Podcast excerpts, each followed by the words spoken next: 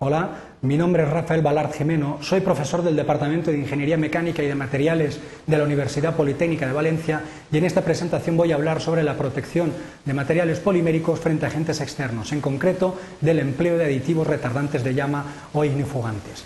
Los objetivos de esta presentación son conocer la utilidad de los aditivos retardantes de llama o ignifugantes en las formulaciones de determinados materiales plásticos que deseamos proteger frente a la acción de elevadas temperaturas o procesos de combustión. Conocer también los mecanismos que producen degradación térmica a altas temperaturas en materiales plásticos. Conocer también los mecanismos de actuación de los aditivos retardantes de llama y cuáles son las mejoras que provocan cuando se incorporan a un material polimérico. Y por último, pues conocer también algunos sistemas industriales que permiten proteger de forma sinérgica a los plásticos frente a la acción de las altas temperaturas o procesos de combustión. A lo largo de esta presentación veremos una introducción, veremos cuál es el comportamiento eh, de los materiales plásticos frente a la acción de altas temperaturas, fenómenos de combustión, veremos los mecanismos de protección, cómo actúan los retardantes de llama y hablaremos sobre las formulaciones industriales o formulaciones intumescentes. Finalmente realizaremos una serie de consideraciones resaltando los aspectos más relevantes descritos en esta presentación. Bien, los materiales poliméricos presentan una naturaleza orgánica y generalmente, en combinación con altas temperaturas, pueden dar lugar a procesos de combustión. Son muchas las aplicaciones en ingeniería donde los plásticos pueden estar sometidos a altas temperaturas y en consecuencia es necesario protegerlos. Por ejemplo, plásticos para instalaciones eléctricas, para evitar la propagación de, la llama producida en algún cortocircuito, componentes de maquinaria, materiales para el sector de construcción, eh, sobre todo en edificios públicos. En estos casos es imposible evitar que el plástico arda, ¿eh? porque tiene una naturaleza marcadamente orgánica. No obstante, es posible retrasar el proceso de combustión y por ello es necesario utilizar aditivos retardantes de llama o ignifugantes para mejorar el comportamiento de las formulaciones plásticas frente a las altas temperaturas, combustión o frente a la llama. Em, veamos cuál es el comportamiento de los plásticos frente a las altas temperaturas. Em, los elementos que forman parte de un proceso de combustión son ampliamente conocidos. Son el comburente, el combustible y las altas temperaturas. El comburente, bueno, pues el oxígeno del aire actúa como agente comburente y puede producir dos fenómenos. Una oxidación del polímero durante el procesado, una oxidación que solamente provoca una modificación en las propiedades o degradación, que no es crítica, pero hay que proteger, pero sobre todo el oxígeno a altas temperaturas eh, puede provocar combustión en el material. Y esto sí que provoca una degradación eh, importante en el material polimérico. Por otro lado, el combustible. Los plásticos, eh, lo hemos dicho, al tener naturaleza orgánica, presentan un elevado contenido energético que se puede extraer mediante procesos de combustión, arden con facilidad. Y por último, las altas temperaturas son típicas eh, pues en procesos exotérmicos de combustión o incendios, cuando eh, se produce llamas en un, determinado, en un determinado lugar. Bien, cuando se combinan estos tres componentes, se producen los procesos de combustión en un material plástico. Los aditivos ignifugantes van a trabajar eh, para ralentizar el proceso de combustión sobre cada uno de estos elementos. Veamos cómo se puede proteger. En el gráfico tenemos los tres elementos que forman parte de eh, un proceso de combustión. Material polimérico con naturaleza combustible, atmósfera oxidante con comburente y elevadas temperaturas. ¿Cómo se puede proteger un material plástico frente a la llama? De distintas maneras, actuando sobre los tres elementos. Un primer mecanismo, eh, designado como uno, actúa sobre la disminución de la naturaleza combustible del material polimérico. Veámoslo con un ejemplo. ¿Eh? El polietileno, una de las estructuras más sencillas, una estructura polimérica más sencilla, dos átomos de carbono unidos a cuatro átomos de hidrógeno eh, mediante enlaces sencillos, tiene un índice de oxígeno crítico de 17,4%. El índice de oxígeno crítico es una propiedad térmica que indica el porcentaje mínimo que debe tener la atmósfera, el aire, para que se mantenga viva una reacción de combustión como el oxígeno tiene, como, eh, perdón, como el aire tiene aproximadamente un 20-21% de oxígeno, pues en este caso el polietileno necesita solamente un 17,4% de oxígeno para arder. Hay suficiente oxígeno en el aire y este material plástico arde con muchísima facilidad. Sin embargo, modificando ligeramente la estructura del polietileno, en el caso del PVC, donde uno de los átomos de hidrógeno ha sido sustituido por un átomo de cloro, el índice de oxígeno crítico aumenta de forma importante hasta valores que oscilan entre 45 y 49. Esto implica que este material, el PVC, necesita prácticamente un 50% de oxígeno en el aire para mantener viva una llama en un proceso de combustión.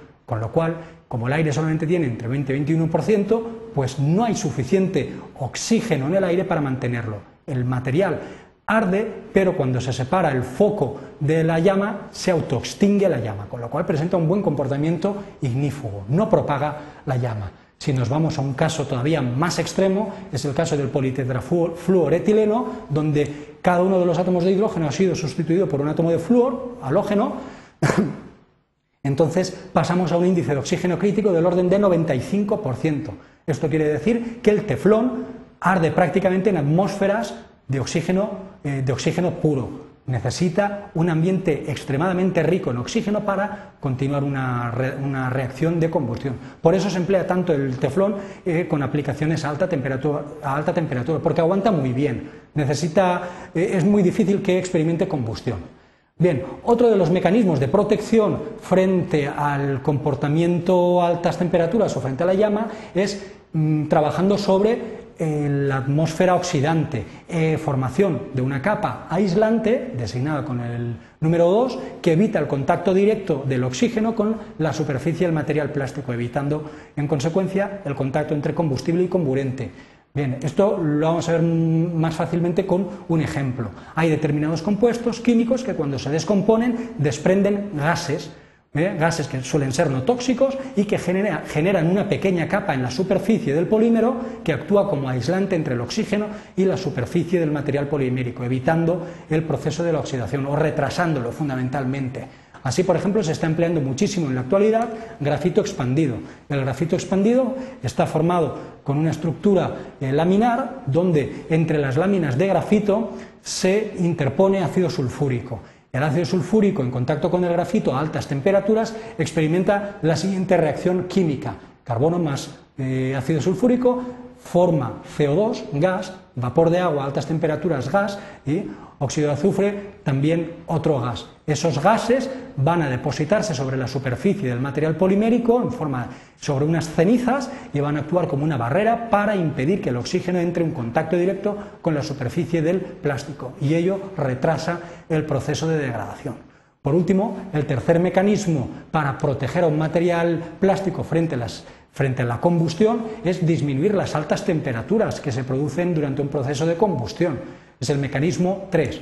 En este mecanismo, pues simplemente destacar que hay determinados compuestos químicos que contienen en su estructura agua de hidratación y esta agua de hidratación lo que hace es coger energía, absorber energía para cambiar de, de estado, para evaporarse y ello provoca un efecto de refrigeración en el medio de la combustión. Por ejemplo, se emplean mucho las sales hidratadas de aluminio con esta finalidad. Y ya hemos visto las tres, las tres, formas de proteger a un material polimérico frente a la acción de la combustión o las altas temperaturas, que son los aditivos retardantes de llama. A nivel industrial, pues se está trabajando mucho en formulaciones intumescentes, formulaciones que se basan en el empleo muy concreto de determinados componentes que trabajan simultáneamente sobre los distintos mecanismos que hemos visto anteriormente. Estas consiguen, lógicamente, un efecto sinérgico y a nivel industrial tienen mayor interés. Así, por ejemplo, estas formulaciones intumescentes se basan en el empleo de una base carbonosa, un formador de espuma y un agente de deshidratación. Cada uno de estos componentes aporta una función al global de la protección del, del aditivo. Bien, la base carbonosa cuando se degrada genera un residuo, una ceniza carbonosa con grupos hidroxilo el formador de espuma genera gran cantidad de gases no tóxicos, no combustibles, lógicamente, y el agente de deshidratación genera una base carbonosa con grupos ácido. Bien, luego los gases dan lugar a la formación de una espuma, de un residuo carbonoso que evita el contacto del oxígeno con la superficie del plástico y la base carbonosa con grupos ácido reacciona con los grupos hidroxilo que se han formado con la base carbonosa inicial y eh, esterifica los grupos hidroxilo y se, desprende, eh, grandes, se desprenden moléculas de agua. Estas moléculas de agua absorben energía para evaporarse y em, provocan un efecto de refrigeración. Bueno, pues este es el mecanismo de funcionamiento de una formulación intumescente. A nivel industrial se emplea mucho como base carbonosa el pentearitriol, como formador de espuma se está empleando la melamina y como agente de deshidratación se emplean mucho los polifosfatos amónicos.